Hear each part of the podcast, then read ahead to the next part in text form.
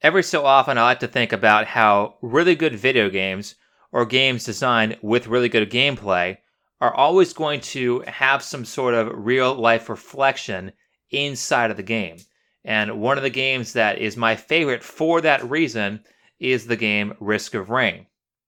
There are a lot of life messages that are thrown right into that game that you can learn just by playing it so that the life message becomes more natural because you've physically acted it out. It may be the case that you can't understand any idea unless you have physically acted it out first, which is the whole purpose for metaphor, which is the whole purpose for games, which is the whole purpose for drama and theater and stuff like that. Those are all ways of acting out ideas. Of course, a lot of those are very effective. But there's one thing I think about quite a lot with Risk of Rain. It's that when you first start the game, it is extremely difficult to do anything. And a lot of the monsters and a lot of the bosses have some of these really powerful abilities that will absolutely just end you right away if you make the wrong moves. Then, as you play the game more and more, as you level up, and particularly because leveling up doesn't do that much in that game, doing more damage doesn't do that much. But in particular, when you get better items, the problems that you had at the start of the game are now no longer problems. For example, there's this really difficult enemy to defeat called Ifrit, or I think maybe it's pronounced Ifrit, whatever. There's an enemy that's difficult to defeat called Ifrit. And the reason he's difficult is because he has an ability that erects two walls uh, on the front and the back of you. So that you can't cross those planes. And what it'll do is it'll walk between those two walls, it'll swing its hand and murder you. Because there's one good rule of Risk of Rain, which is never ever stop moving. You're always moving around and always trying to change directions, especially in higher difficulties, otherwise, you will be killed. But this monster, this boss monster, has the ability to stop you. Now, that is a fantastic ability. It's a, it's a game ending ability. However, as your character levels up, in particular, as it gets better items, you can eventually just jump over the wall, which takes this monster who's super difficult to defeat and makes them extremely easy to defeat with better technology. And that is what technology has been doing since the start of technology. It takes a task that used to be impossible and makes it oftentimes so easy that anybody can do it. And this kind of creates a cycle. Technology begets technology. The more advanced tools you have, the more advanced tools you can create. And it, it makes this kind of funny because for the past hundred years or so, maybe a little bit longer than that, maybe this has since been, been since forever, but for the past hundred years or so, there's been a massive effort for the Marxists to turn the entire West into communist, into Marxist. They tried so outright with the Cold War, they tried to take over violently, and that didn't work. So instead, they infiltrated government positions and tried to do so by changing the culture. And they were, they are, they are very, very close to doing that. Or let's say they were very, very close to doing that. They almost did it until someone invented a technology to get around all of their control. Someone invented the jetpack, someone invented the feather that allows us to jump over the wall and easily defeat the Ifrit boss monster in Risk of Rain. Their wall was mainstream media, and they've had mainstream media for hundreds of years. Because to communicate to lots and lots of people, it takes lots and lots of money. You know, you might have a really good newspaper that reaches about 50 people where you actually tell the truth and you actually try to help people, but some asshole elite who wants to create more slavery has a lot of money, and his lies that he can produce can reach tens of thousands of people to your 50 people. So, who are most people going to listen to? They're going to listen to the people they've heard, as opposed to the people they haven't. Until the internet, until cell phones, and until tablets, these devices have allowed regular people to have the reach that the elite had. It allows regular people to communicate cheaply and cost effectively to anybody who will listen. This is something that has never ever happened before. It has never been cheap to create mass communication, which means anybody who can mass communicate with a decent idea or two has all of the control. And that was the plan of the Marxists, that was the plan of the elite, and that's been the plan for the past hundred years or so but it failed. Now, there may very well be a collapse or two in the future, but I don't think that these people will ever have the control that they used to have as long as the internet exists. They may win the battle, they may hold us back for a while, but they're not going to win the war. They're not going to win the war unless they give, give up the internet, and they're not going to do that because the internet gives them a lot of power. But it also gives everybody else a lot of power, and it certainly allowed ideas like MGTOW to become popular. And I think it's kind of like this. Most women do not identify as feminist. I think it's somewhere between 14 and 20% of all women will outright say they are a feminist. However, despite the fact that they don't identify as a feminist, they certainly believe a lot of the mainstream feminist ideas. Like a lot of women, or most women, do not have problems with child support. Most women do not have problems with alimony. Most women do not have problems with voting without any sort of responsibility. These are all the big victories that feminism has won, and these are all the victories that will lead to a collapse. And now enters MGTOW. I think we will never get a majority of, of people. I, I don't think, even think it's possible to get a majority of people to identify as MGTOW, to openly say that they are MGTOW. However, despite the fact that MGTOW may be a very small percentage of society, it may just be 5% of men who are actively saying that they are this way. Despite that, a lot of people are starting to repeat our arguments. A lot of the key ideas of MGTOW, the key things that MGTOW are pissed off about, are starting to get a lot of widespread attention. And these ideas don't make the good little feminist and the good little communist happy, and you can see that they are being quite petty about it.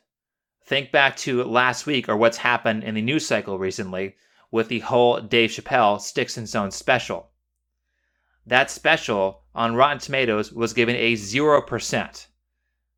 Now, if you watch the special and if you know anything about Dave Chappelle, there is no way in hell Dave Chappelle should ever deserve a 0%. He had one of the top, well, he had the top sketch comedy show when he was on TV. I mean, th- this whole leftist Saturday Night Live, Saturday Night Live has not been funny ever.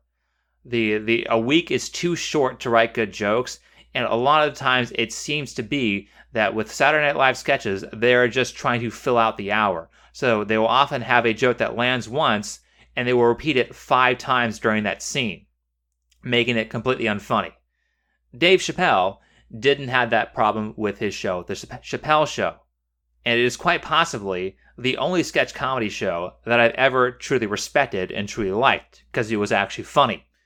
Whereas things like SNL or Mad TV will give me kind of like the logical laugh. I didn't laugh out loud, I didn't chuckle, I just kind of said, oh, I can see why that's funny. Which in comedy, that's not a good thing. You don't want people to think you're logically funny, you want people to laugh at your jokes.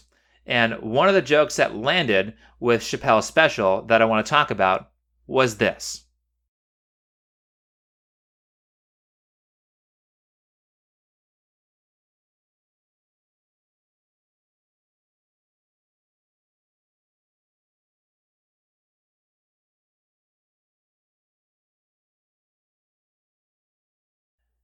Now, I didn't play the whole joke because you can just go ahead and watch it on Netflix, but I love how during this setup of this joke, Dave Chappelle plays both sides. He he very deceptively, and that's kind of like what good comedy is always about deception. Kind of like a good fight is always about deception. If you're going to attack your opponent, you're you're going to have to feint a little bit. You're going to have to pretend you're doing one thing, but then do something else.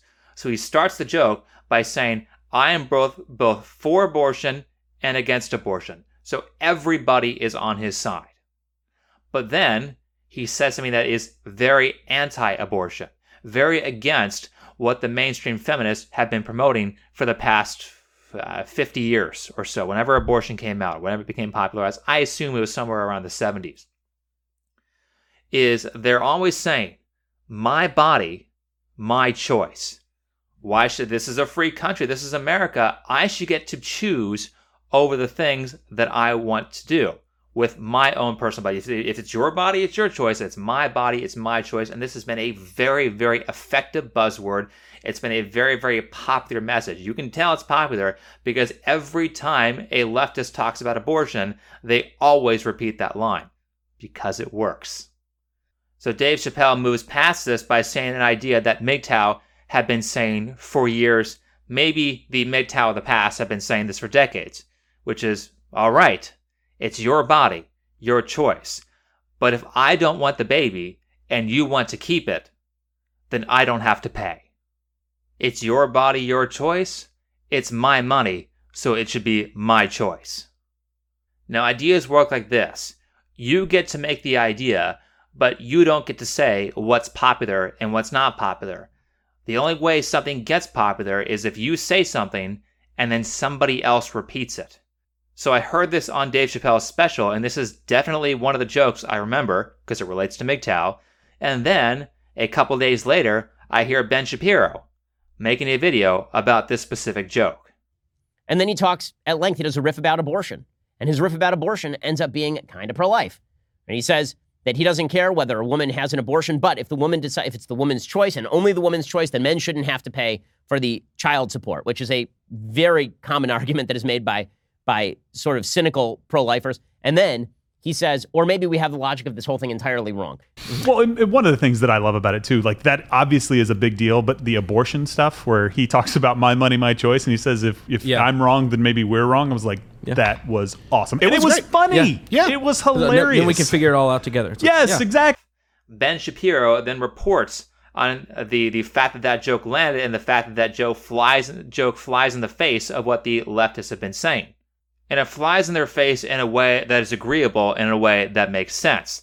So these, these ideas tend to have a ripple effect. And they're, they're rippling quite well. That one's going very well. Of course, another big MGTOW issue or another big MGTOW idea is the false rape accusation or the false accusations of abuse.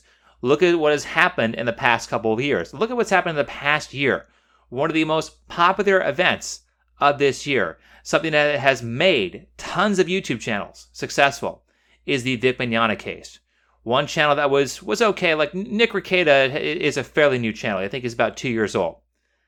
His following before the Vic Mignogna case was about three or four thousand subscribers. I actually was lucky enough to, to to get into his channel before he started talking about Vic Mignogna.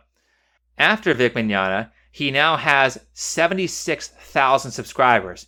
And during the depositions of Ron Toye, Monica Rial, and Vic Mignogna, he had often upwards of 10,000, maybe as high as 14,000 live viewers. This channel went from nothing to a very successful and a very popular channel who gets tons of donations with live streams. This was all because of a false rape accusation and the fact that people generally do not like false rape accusations. This may have uh, piggybacked on the Christine uh, Blasey Ford accusation of Ke- Brett Kavanaugh. We had that first, then we had the the uh, the Vic Mignogna thing a couple months later. We are quite well fed up with it. Even the the false allegations of abuse with Jussie Smollett. One of the good things about technology is, like I said, it makes things easier. Technology makes it a lot harder to lie. So if Jussie Smollett says he got beaten in front of a subway at 9 p.m. on this date, yet we have a video camera at that subway that shows no such beating, we can now call him out as a liar. So the false allegations of abuse, the false allegations of rape, the fact that the man is on the hook for everything and women are on the hook for almost nothing, these are now ideas that the population at large do not like. So you may not be calling yourself MGTOW, but you sure believe a lot of the same things that MGTOW believe. People at large might not be calling themselves MGTOW, but a lot of MGTOW ideas are getting very, very popular. But that's enough for this video. If you liked it, please hit the like button, subscribe if you're new, comment and share. My BitChute link is in the description, so if you have not subscribed me on BitChute, go ahead and do that. And if you haven't heard, I release one exclusive BitChute video every single week on that website, and every BitChute video that's exclusive is marked by the thumbnail. So go ahead and check that out at the link below. If you'd like to support the channel, then you can donate to me either through PayPal or Subscribestar. Those links are also in the description. Otherwise, thanks for watching, and I'll see you in the next video.